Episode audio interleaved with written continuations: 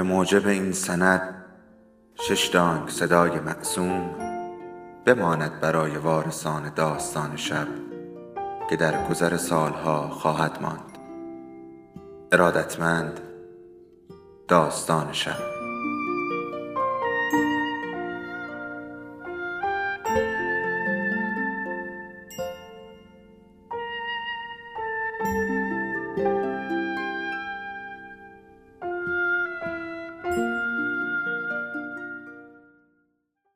بود یکی نبود.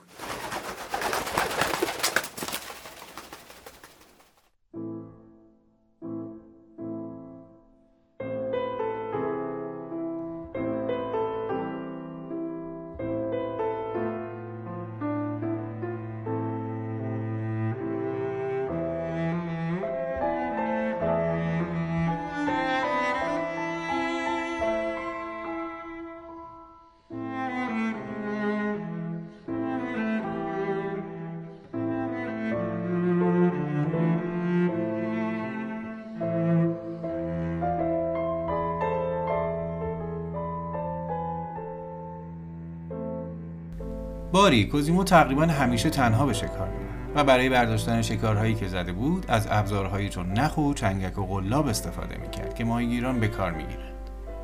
اما همیشه نمی‌توانست به شکار خود دست یابد و چه بسیار بلدرچین هایی را که در لابلای علف ها میماند و میگندید و خوراک مورچه ها می‌شد. اینکه تنها درباره وظیفه رفتن و آوردن شکار سخن می‌گویم به این خاطر است که در آن زمان کوزیمو تنها به شکار کمینگاهی میپرداخت. و چندین ساعت روز و گاهی سراسر یک شب را در گوشه منتظر میماند تا بازترکی روی درخت بنشیند یا خرگوشی وحشی در میان چمنزاری پدیدار شود.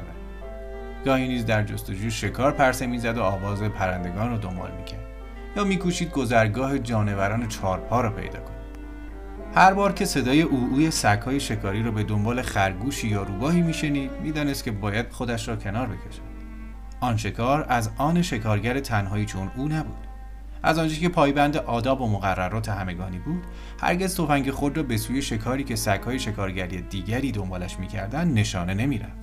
حتی هنگامی که او نخستین کسی بود که از فراز جایگاه دیدبانی بی همانندش آن شکار را دیده بود و بهتر از هر کسی می توانست آن را نشانه رود. در این حال منتظر شکارگر میماند که نفس زنان گوش بزنگ از راه می رسید و نگاهش به هر سو دوام بود و کوزیمو به او نشان می‌داد که شکار از کدام سو رفته روزی چشمش به لکه سرخی افتاد که میان علف ها میدوید. روباهی با سبیل آخته که از ترس نفس نفس می‌زد. از میان چمنزار گذشت و لای بوته های سرخ خلنگ پنهان شد. پشت سر او دسته های سگ های شکاری او اوکانان از راه رسیدند. به تاخت می آمدن و زمین را بو می کشیدن. دو بار رد پای روباه رو گم کردند و به راه دیگری رفتند. پس از آنکه دور شدن صدای خشخشی از میان علف ها به گوش رسید و سگی پیدا شد که جست و خیزش بیشتر به ماهی میمانست. گویی دلفینی در چمنزار شنا می‌کرد و تنها پوزه و گوشهایش بیرون بود. پوزه ای که از پوزه سگهای دیگر تیزتر و گوشهایی که از مال سگهای دیگر آویخته تر بود. پشتش به راستی به پشت جانوری دریایی میماند. چنان پیش میآمد که انگار به جای پا بالک داشت و شنا می‌کرد. پایش دیده نمی‌شد و تنش بسیار دراز بود. سرانجام از لابلای علف ها بیرون آمد. یک سگ پاکوتاه بود. چنین مینمود که همراه دسته سگ ها بوده و از آنها عقب افتاده است. بسیار جوان بود و تقریبا طوله. در این حال او اوی دسته سگ ها حالتی به خود گرفت که خبر از سرخوردگی آنها می‌داد. گویا رد پای روباه را گم کرده بودند و دستهشان پراکنده شده بود.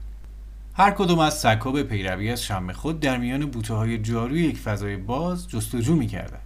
میتابانه میکشیدن رد بویی را که گم کرده بودند پیدا کنند و دوباره به دنبال شکار بدوند شور و شتابشان فرو کش کرده بود و حتی دو ستایی از آنها پایشان را کنار سنگی بلند می‌کردند تا بشاشند. در نتیجه سگ پاکوتا توانست نفس و جست و خیز کنان خود را به آنها برساند و با رسیدن به آنها حالتی پیروزمندانه به خود گرفت که هیچ مناسبتی نداشت. همچنین بی هیچ مناسبتی خیر سرانه او او سرداد و به برانگیختن سگای دیگر پرداخت. سگهای شکاری غرغر می‌کردند و برای یک لحظه جستجوی شکار را از یاد بردند. ایستادند و پوزه هایشان را از هم باز کردند تا سگ پاکوتا را به دندان بگزند. اما دوباره به یاد شکار افتادند و دور شدند. سگ پاکوتا بی هدف پرسه می‌زد و کوزیما او را دنبال می‌کرد. سگ همچنان که بینیش رو به هوا گرفته بود پسرک بالای درخت را دید و برایش دم تکان داد. کوزیمو مطمئن بود که روباه در همان نزدیکی ها پنهان است. دسته سگ ها پراکنده شده بود. گهگاه صدایشان از بالای پشته های نزدیک شنیده می‌شد که بیدلیل پارس می‌کردند و شکارگران با فریادهایشان آنها را میدواندند. کوزیمو به سگ پاکوتاه گفت برو برو بگرد.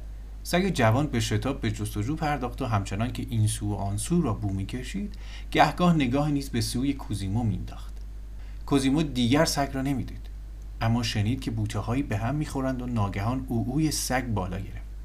روباه را پیدا کرده و از نهانگاهش بیرون دوانده بود. روباه به شتاب از میان چمنزار گذشت. آیا می توان روباهی را که سگ شکارگر دیگری از نهانگاه بیرون کشیده است با تیر زد؟ کوزیما به خود اجازه نداد که روباه را بزند. سگ پاکودا رو به سوی او برگرداند و نگاهی سرخورده به او انداخت. نگاه سگی که از هوسبازی آدمی چیزی در نمییابد. سپس دوباره به دنبال کردن روباه پرداخت. یک دور روباه را دوان و دوباره هر دو از راه رسیدن. آیا کوزیمو باید شلیک می‌کرد یا نه؟ شلیک نکرد. سگ نگاهی دردآلود به سوی او انداخت. دیگر او او نمی‌کرد. زبانش از گوشهایش آویخته تر بود. دیگر توانی برایش نمانده بود اما همچنان میدوید. کار او دسته سگها و شکارگران را سردرگم کرده بود. پیرمردی با یک تفنگ شمخال سنگین در کوره راه پدیدار شد. کوزیمو از او پرسید های این سگ پاکوتاه مال شماست؟ پیرمرد با کش خلقی گفت می‌خواستم سر به تن تو و آن سگ نباشد. به قیافه ما میآید که با سگ پاکوتا به شکار برویم. کوزیمو که همچنان می‌خواست پایبند آداب باشد پرسید پس من می‌توانم شکاری که او پیدا کرده را بزنم؟ پیرمرد گفت هر غلطی دلت می‌خواهد بکن. و دور شد. سگ پاکوتاه روباه را برگرداند. کوزیمو نشانه رفت و به هدف زد. دیگر دارای سگی شده بود. او را اپتیموس ماکسیموس نامید. اپتیموس ماکسیموس سگی گم شده بود که گویا تنها به خاطر شور و جوانی با دسته سگهای شکاری همراهی می‌کرد. از کجا می آمد؟ کوزیمو به دنبال او رفت تا این را بداند. سگ همچنان که شکم به زمین میسایید پیش می‌رفت و از پستی و بلندی ها میگذشت و گهگاه نگاهی به پسرک بالای درختان میانداخت تا مطمئن شود که او را دنبالش می‌کند. راهی که می‌رفت آنچنان ناشناخته بود که کوزیمو در آغاز مقصد او را در نیافت. اما هنگامی که فهمید او به کجا می رود دلش به تپش افتاد. به باغ ریوالونده رسیده بودند. درها و پنجره های ویلا بسته بود. تنها آفتابگیر پنجره کوچکی از بالاخانه باز بود و باد تکانش می‌داد.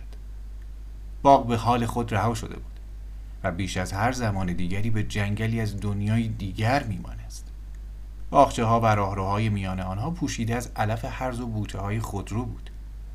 اپتیموس ماکسیموس از لابلای آنها میگذشت و شادمانه پروانه ها را دنبال می‌کرد و چنان مینمود که در خانه خودش است. در میان چند بوته ناپدید شده با تکه نواری که به دهان گرفته بود برگشت. دل کوزیمو بیشتر از پیش تپید.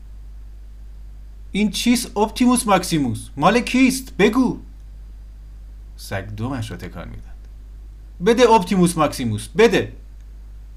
کوزیمو خود را به شاخهای در نزدیکی زمین رساند و آن تکه پارچه رنگ پریده را که بیشک زمانی آرایه گیسوان ویولتا بود از دهان سگ گرفت.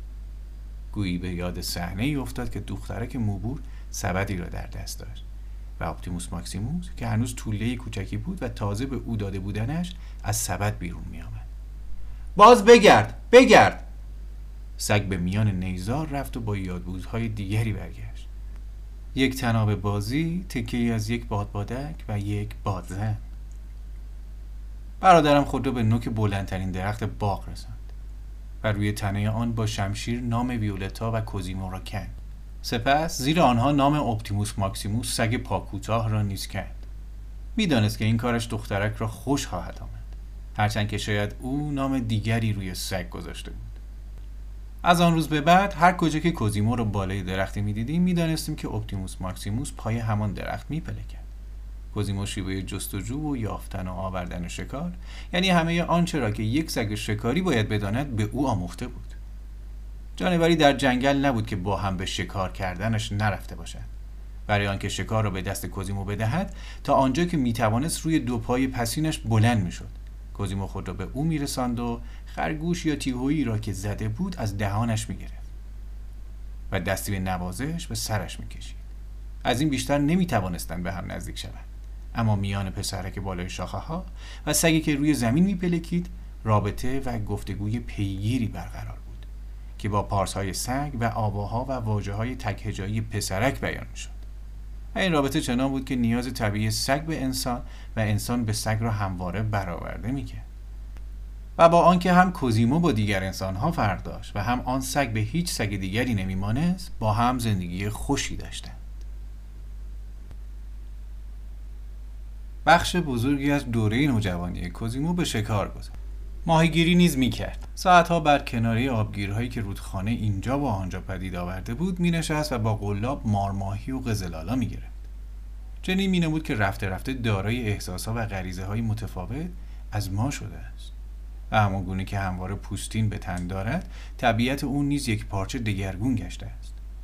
روشن است که تماس همیشگی با تنه زبر درختان سر و کار همیشگی با پر و پوست و فلس جانوران تماشای پیاپی جنبش ها و رنگ های گوناگون جنگل گشت و گذار میان برگهایی که جنس دیگری داشتند و خون سبز و سیال دیگری و بازی پیکره های زنده چون تنه درخت و نوک بلدرچین و سر و گوش ماهی که آن همه با شکلهایی که ما بیدیدیم تفاوت داشت و گوشه گیریش در دل دنیای هنوز وحشی که او تا جرفای آن پیش رفته بود همو همه می توانست روح و جان او را به شکلی تازه درآورد و کاری کند که او حتی ظاهر انسانی خود را نیز از دست بدهد. اما چنین نبود. با همه مهارتهایی که برادرم از نزدیکی با درختان یا از نبرد با جانوران به دست آورده بود برای من همواره روشن بود که جای او همچنان در میان ماست. در این سوی مرز جهانی انسانی. البته شاید حتی بیان که خودش بخواهد برخی عادتها رو رفته رفته از دست می‌داد. بدین گونه در ماهای نخستین کوشید هر یک شنبه همراه ما به کلیسا بیاید هنگامی که با جامعه های پاکیزه از خانه بیرون می آمدیم تا راهی کلیسا شویم او را نیز می دیدیم که بالای شاخه ها منتظر ماست حتی میکوشید به سر خود سامانی بدهد بالا پوش سابقش را به تن می کرد و کلاه سگوشش را به جای پوستین بر سر می گذاشت. به راه می افتادیم و او هم از بالای درختان دنبالمان می آمد و بدین گونه در برابر چشمان همه مردم اون برزا به جلوی کلیسا می رسیدیم. ما با لباس های مرتب و برازنده و او که از این شاخه به آن شاخه می جهید. به راستی که این منظره دیدن داشت. به ویژه در زمستان که شاخه ها لخت بود. البته مردم رفته رفته به آن عادت کرد و خیال پدرم راحت شد. ما وارد کلیسا می شدیم و روی نیمکت خانوادگیمان می نشستیم کوزیمو روی شاخه از بلود کنار کلیسا جای می گرفت که به پنجره بزرگی چسبیده بود. از جایی که نشسته بودیم سایه کوزیمو رو در آن سوی شیشه های رنگارنگ پنجره می‌دیدیم که کلاه خود را برداشته و سر را به نشانه نیایش پایین انداخته بود. پدرم از یکی از خادمان کلیسا خواست تا هر یک شنبه آن پنجره را نیمه باز بگذارد تا کوزیمو بتواند مراسم را دنبال کند. اما با گذشت زمان دیگر او را نمی‌دیدیم. از پنجره باد میآمد و آن را بستند. بسیاری از چیزهایی که تا آن زمان می توانست برایش مهم باشد اهمیت خود را از دست داد. در بهار جشن نامزدی خواهرمان برپا شد. یک سال پیشتر چه کسی می توانست چنین چیزی را پیش بینی کند؟ کنت جوان و خانوادهش به خانه ما آمدند و جشن بزرگی به راه افتاد. همه اتاقها روشن بود. همه بزرگان ناحیه را دعوت کرده بودند. همه میرقصیدند. چه کسی به فکر کوزیمو بود؟ راستش این است که همه به فکر او بودیم. من پیاپی از پنجره بیرون را نگاه می کردم تا شاید او بیاید. پدرمان غمگین بود. در گرما گرم آن جشن خانوادگی بیشک همه فکرش به دنبال کسی بود که در آن شرکت نداشت. ژنرال میهمانی را به گونه ای اداره می کرد که انگار مراسم رژه بود و این را برای آن می کرد که قصه پسرش را فراموش کند. حتی باتیستا باتیستایی که میچرخید و میرقصید که جامعه راهبگی را به کنار گذاشته و کلاهگیسی به سر گذاشته بود که ظرف باغلوا را به یادم میآورد و پیراهنش به مجموعی از چند سبد بزرگ مرجان نشان میماند که نمی‌دانم کدام دوزنده ای توانسته بود آن همه را سر هم سوار کند. حتی باتیستا هم به او فکر می‌کرد. بعدها دانستم که او هم به گونه‌ای در آنجا شرکت داشت. در آن سرما بیان که به چشم ما بیاید نوک سپیداری نشسته بود و تماشا می‌کرد. پنجره های غرق روشنایی اتاقهای آزین بسته میهمانان کلاهگیس به سر و رقصان را می‌دید. با دیدن این همه چه فکری به سرش می‌زد؟ آیا برای اندکی هم که بود حسرت زندگی ما رو می‌خورد؟ فاصلش با دنیای ما کوتاه بود و بازگشت برای آن برایش کاری نداشت. آیا به این نکته فکر می‌کرد؟ نمی‌دانم. نمی‌دانم به چه میاندیشید و منتظر چه بود. همینقدر می‌دانم که در همه مدت جشن و حتی پس از آن در همانجا ماند. تا اینکه شمدانها یکی پس از دیگری خاموش شد و دیگر هیچ پنجره روشن نماند. باری رابطه کوزیمو با خانواده ما چه خوب و چه بد همچنان برقرار بود و حتی با یکی از ما نزدیکتر از پیش شد زیرا تازه توانسته بود او را بشناسد. منظورم جناب شوالیه وکیل انئاس سلویوس کارگاست. کوزیمو خورده خورده پی برد که این مرد شگرف و نجوش که هرگز روشن نبود کجا و در چه کار است خود را با کارهای بیشماری سرگرم می کند و هیچ کارش سرسری و بیهوده نیست. هر روز حتی در گرمترین ساعتهای بعد از ظهر در حالی که فینهاش را نوک سر گذاشته بود و پاهایش در دامن قوای بلندش گیر می‌کرد از خانه بیرون می‌رفت و ناپدید می‌شد. انگار که شکاف های زمین و بیشه های پرشاخ و برگ و دیوارهای سنگی او را به کام می‌کشید. حتی کوزیمو نیز که او را پیاپی زیر نظر داشت سرانجام گمش می‌کرد. این کار کوزیمو نه برای بازی بلکه از سر غریزه بود. رفته رفته چنان شده بود که نگاهش سراسر افق را در بر و هیچ چیز از چشمش پنهان نمیماند. گاهی کوزیمو می‌کشید از بالای درختها راه او را دنبال کند اما هرگز نتوانست بفهمد او کجا می‌رود. با این همه هر بار که او از راهی میگذشت در پیرامون راه زنبورهای اصل دیده می‌شد و این نکته حالت نشانه ای اسرارآمیز را داشت. به گونه ای که کوزیمو سرانجام به این نتیجه رسید که حضور زنبورها با شوالیه در ارتباط است و برای پیدا کردن او باید رد زنبورها را دنبال کرد. اما این کار چگونه شدنی بود؟ زنبورها با دیدن هر گلی به سوی آن می‌رفتند و وزوز می‌کردند. کار درست این بود که زنبورهای تک افتاده یا سرگردان را دنبال نکنند و راه هوایی ناپیدایی را در پیش گیرد که زنبورها در طول آن می آمدن و می رفتن و سرانجام در پس پرچینی از درختان کوتاه به صورت دسته انبوهی در می آمدن که چون ستونی از دود به هوا می رفت. در آنجا بود که چندین کندو کنار هم قطار شده بود و جناب وکیل در میان انبوه زنبورها با آنها ور می رفت. زنبورداری یکی از چند رشته فعالیت پنهانی عموی ناتنی ما بود. البته نه اینکه کاملا پنهانی باشد. زیرا خود او گهگاه تخت موم آکنده از اثری را که تازه از کندو بیرون کشیده شده بود بر سر میز می آورد. اما هرچه بود در جاهایی زنبورداری می‌کرد که بیرون از زمین های ما باشد و هیچکس جای آن را نداند بیشک دلیل این احتیاطش این بود که نمی‌خواست درآمد آن صنعت ویژه خودش نیز به چاه و یل حسابهای خانوادگی سرازیر شود یا شاید می‌خواست دست کم رشته ای را برای خود نگه دارد که برادرش در آن دخالت نکند. آدم خصیصی نبود. وانگهی مگر اندکی موم و اصل چه درآمدی می‌توانست برای او داشته باشد؟ شاید هم دلش نمی‌خواست تک و توک چیزهایی چون زنبورداری را که دوست میداشت با آن همه چیزهایی چون حسابداری و سرپرستی که دوست نمیداشت بیامیزد. هرچه بود روشن بود که پدر ما هرگز به او اجازه نمی‌داد که کندوهایش را در نزدیکی خانه کار بگذارد. به گونه باور نکردنی از نیش جانوران میترسید. هر بار که در باغ به زنبوری برمیخورد پا به فرار میگذاشت و کلاه کیسش را با دو دست چنان روی سرش می‌گرفت که انگار می‌خواهد خود را از نوک شاهینی در امان بدارد. یک بار چنان دست باچه شد که کلاه کیسش از سرش افتاد و زنبور آنچنان از جست و خیز او ترسید که به سر تاس او یورش برد و آن را با نیش زد. پس از آن پدرمان سه روز پی دستمالهایی را به سرکه میآغشت و روی سر خود میفشرد. در رویارویی با دشواری های بزرگ آدمی نیرومند و سرافراز بود. اما از یک جوش یا خراش کوچک دیوانه می‌شد. باری انعاس سلویوس کارگاه در گوشه و کنار سراسر دره اومبرزا کندو داشت. زمینداران در برابر اندکی اصل به او اجازه می‌دادند که یکی دو تا از کندوهایش را در زمینهای آنان نگه دارد. و او دشت و دمن را زیر پا میگذاشت و به کندوهایش سرکشی می‌کرد. و پیرامون اونها میپلکید و با دستهای کوچک شگرفش که نیم دستکشی آنها را میپوشاند و به پاهای حشره میمانست با آنها ور می‌رفت. هنگام کار توری سیاهی را روی فینهاش مینداخت که هنگام با نفس زدنش بلند می‌شد و به دهانش میچسبید. وسیله ای را نیز همراه داشت که دود میپراکند و هر بار به کندو نزدیک می‌شد آن را به کار می‌گرفت تا زنبورها را بتاراند. این صحنه آکنده از زنبورهای لولنده و دود پراکنده برای کوزیمو حالت صحنه جادویی را داشت. آیا در یک چشم هم زدن عمویش دود می‌شد و به آسمان می‌رفت و نابود می‌شد؟ و سپس در جای و زمان دیگری به شکل انسانی دگرگون زاده می‌شد؟ نه. افسوس. جناب وکیل جادوگری ساختگی بود و همواره پس از اندک زمانی به صورت همان آدم همیشگی و در حالی که انگشتش را به خاطر نیش زنبوری میمکید از میان آن ابر شگرف بیرون میآمد. بهار بود. یک روز صبح کوزیمو حس کرد که نوعی شور و دیوانگی در هوا موج می‌زند هم همه ای به گوش می رسید که تا آن زمان نشنیده بود. هم همه ای گنگ اما آنچنان جرف که گویی قررش تندری بود.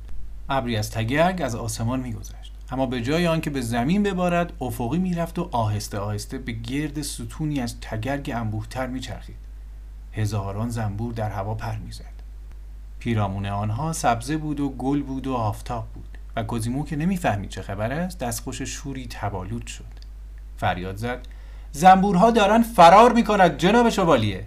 فرار می‌کنند جناب وکیل. و از بالای شاخه ها دوان دوان به جستجوی کارگاه رفت. شوالیه چون قارچی در همان نزدیکی کوزیمو سبز شد و گفت فرار نمی‌کنند دارن جابجا می‌شوند. با اشاره به کوزیمو گفت که سر صدا نکند. اما از یک لحظه دوباره ناپدید شد. کجا رفته بود؟ دوره جابجایی زنبورها بود. ملکه ای از کندویی به کندوی تازه می‌رفت و انبوهی از زنبور به دنبالش می‌رفتند. کوزیمو نگاهی به دوروبر انداخت. جناب وکیل در آستانه در آشپزخانه پدیدار شد. دیگچه‌ای در دست و تابعی در دست دیگر داشت. آنها را به هم میکوبید و دنگ دنگ صدا می‌کرد.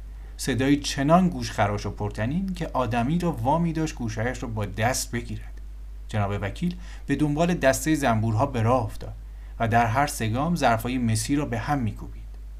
با هر صدای آنها گویی دسته زنبورها دوچال لرزه می‌شد. پایین میآمد و بالا می‌رفت. وزوزها فروکش می‌کرد و پرواز زنبورها آشفته می‌شد.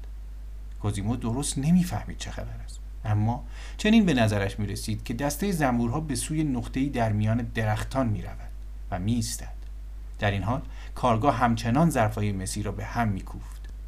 چه شده جناب وکیل؟ دارید چه کار می کنید؟ جناب وکیل منومن کنان گفت زود باش زنبورها روی یک درخت نشستن. برو اما مواظب باش. کاری به کارشان نداشته باش تا من برسم. زنبورها روی درخت اناری نشسته بودند. کوزیمو خود را به آنجا رساند اما چیزی شگرف دید. ناگهان چشمش به میوه درشتی چون سیبک کاج افتاد که از شاخه آویزان بود. انبوهی از زنبور بود که به هم چسبیده بودند و زنبورهای تازه‌ای می آمدن و به آنها می پیوستن. کوزیمو نوک درخت ایستاده بود و دم نمی‌زد.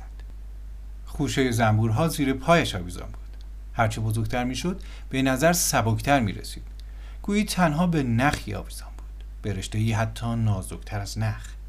پاهای بسیار نازک ملکه پیر و بالهایشان نیز چه نازک و سبک بود. بالهای شفاف خاکستری که تن زرد و سیاهشان از پس آن دیده می‌شد. شوالیه با کندویی از راه رسید. کندو را برگرداند و زیر خوشه گرفت و داد زد. درخت را تکان بده. کوزیمو درخت انار را تکانی داد. خوشه زنبور چون برگی از شاخه جدا شد و به کندو افتاد. شوالیه با تخته کندو را بست و گفت این هم از این. بدین گونه میان کوزیمو و شوالیه تفاهم و همکاری و شاید حتی دوستی برقرار البته اگر بتوان درباره این دو شخصیت آدمگریز واژه دوستی را به درستی استفاده کرد. و سلویوس و برادرم حتی در زمینه آبیاری هم با هم سر و کار پیدا کردند. این شاید عجیب باشد. کسی که بالای درخت زندگی می کند به ظاهر کاری به کار چاه و آبراه ندارد. اما اگر به یاد داشته باشید برایتان گفتم که کوزیمو برای خودش چشمه ساخته بود. جناب شوالیه که آن همه سر به هوا جلوه می‌کرد کوچکترین دگرگونی در چگونگی جریان آب سراسر ناحیه را زیر نظر داشت. بدین گونه روزی از پس بوته های بالای آبشار چشمش به کوزیمو افتاد که ناودانش را از لای شاخه های بلود گذراند و به سنگ های نوک آبشار رساند و با این وسیله آب نوشید.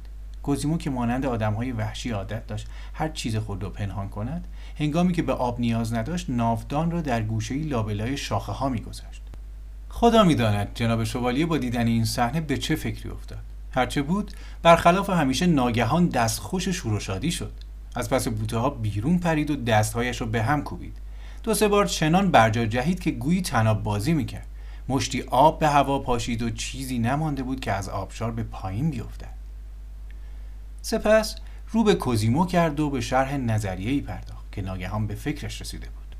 نظریه گنگی بود و شرحش از آن آشفته تر جناب شوالیه عادت داشت به گویش محلی سخن بگوید و این را از سر فروتنی می‌کرد نه به این خاطر که ایتالیایی نمی‌دانست.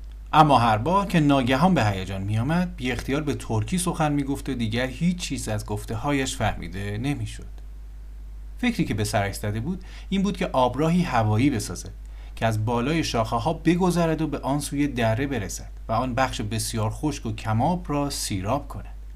کوزیمو در دنباله طرح او پیشنهاد کرد که در برخی جاها لوله های سوراخ سوراخ به کار ببرند و یا اینکه شیوه کشتارها را با باران ساختگی آبیاری کنند این پیشنهاد اصلاحی جناب شوالیا را سرمست از شور و شادی کرد دوان دوان به اتاق کارش رفت و در را به روی خود بست و بیتابانه به نقش کشی پرداخت کوزیمو نیز دست به کار شد از هر کاری که با درختان رابطه پیدا می کرد خوشش می آمد.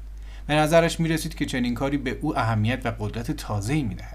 خود را با انها سیلویوس کارگاه همبسته اسم می کرد.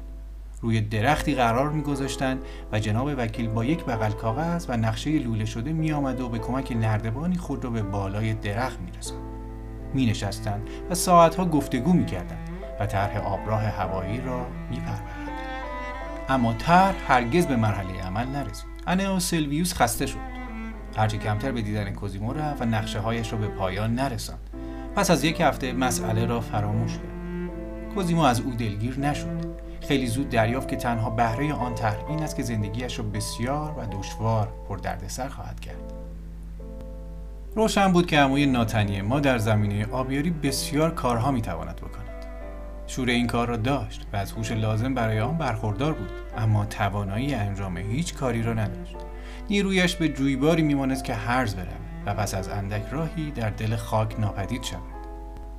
دلیل این ناتوانیش روشن بود. زنبورداری کاری بود که می‌توانست به تنهایی و آزادانه و تقریبا پنهانی بکنه و هرگاه که دلش بخواهد مقداری اصل به خانه بیاورد بیان که هیچ کس این را از او خواسته باشد. اما برعکس آبیاری کاری نبود که بتواند بدون در نظر گرفتن خواسته های این و آن و بدون سفارش ها و دستورهای بارون یا کسان دیگری که به کمکشان نیاز داشت به انجام برساند. و از آنجا که بسیار کمرو و بی اراده بود هرگز با خواست دیگران مخالفت نمی‌کرد. اما به زودی از کاری که در پیش گرفته بود به سطوح می آمد و آن را رها می کرد. بسیار دیده می‌شد که با گروهی از کارگران بیل و کلنگ به دست به میان کشدارها می‌رفت. نقشه‌ای و چوب اندازه‌ای به دست داشت. پاهای بسیار کوتاهش را به این سو و آن سو می‌کشید و به کارگران دستور می‌داد که آبراه بکنند. در جاهای گوناگون زمین را می‌کند و نیمه کاره رها می‌کرد. شب که می‌شد دست از کار می‌کشید و به ندرت دیده می‌شد که فردا کار را از همانجا دنبال کند می‌رفت و بیش از یک هفته از او خبری نمی‌شد. دلبستگیش به آبیاری از شور و کشش ژرف و آرزوی نهانی مایه می‌گرفت. یادی همواره در دلش زنده بود. یاد زمین های زرخیز و سیراب سلطان عثمانی. تنها در آن باغچه ها و باغ های رویایی خود را خوشبخت حس کرده بود. همواره زمین های امبرزا را با کشتارهای بربرستان و ترکیه مقایسه می‌کرد. و آرزو داشت آنها را به گونه بارور کند که خاطرهایش را دوباره زنده کند. آبیاری برایش هنری بود و آرزویش برای دگرگون کردن چیزها همه در آن خلاصه می‌شد. اما این آرزویی نشدنی بود. پی در پی با واقعیت های ناگوار برخورد می‌کرد و ناکام و سرخورده به جا میماند. از کارهای دیگری که می‌کرد آبیابی بود که آن را نیز پنهانی انجام می‌داد. در آن زمان این گونه کارهای عجیب و غریب هنوز نوعی جادوگری به شمار میآمد. روزی چشم کوزیما به او افتاد که چوب دو شاخه ای را در دست گرفته و در کشتاری به دور خود میچرخید. گویا آن کارش نیز هوسانه بود زیرا به هیچ نتیجه نرسید. شناخت خلق و خوی انها سلویوس کارگاه این سود را برای کوزیمو در بر داشت که او را با جنبه های گوناگون زندگی های آدم های نجوش و مردم گریز آشنا می کرد. این شناخت بعدها به کار او آمد. حتی می توانم بگویم که شوالیه وکیل گوشگیر همواره چون الگوی منفی در برابر چشمانش بود و به او نشان می‌داد آدمی که بخواهد جدا از دیگران و تنها به حساب خودش زندگی کند سرانجام به چه روزی میافتد بدین گونه در نظر داشتن این الگو توانست کاری کند که هرگز شبیه او نشود.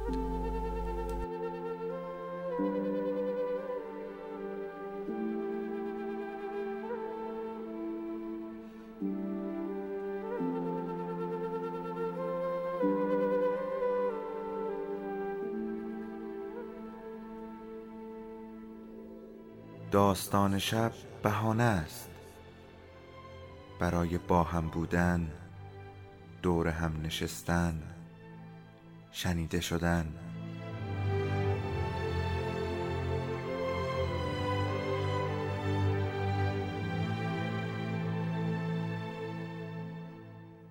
صدای افسانه ها رو میشنویم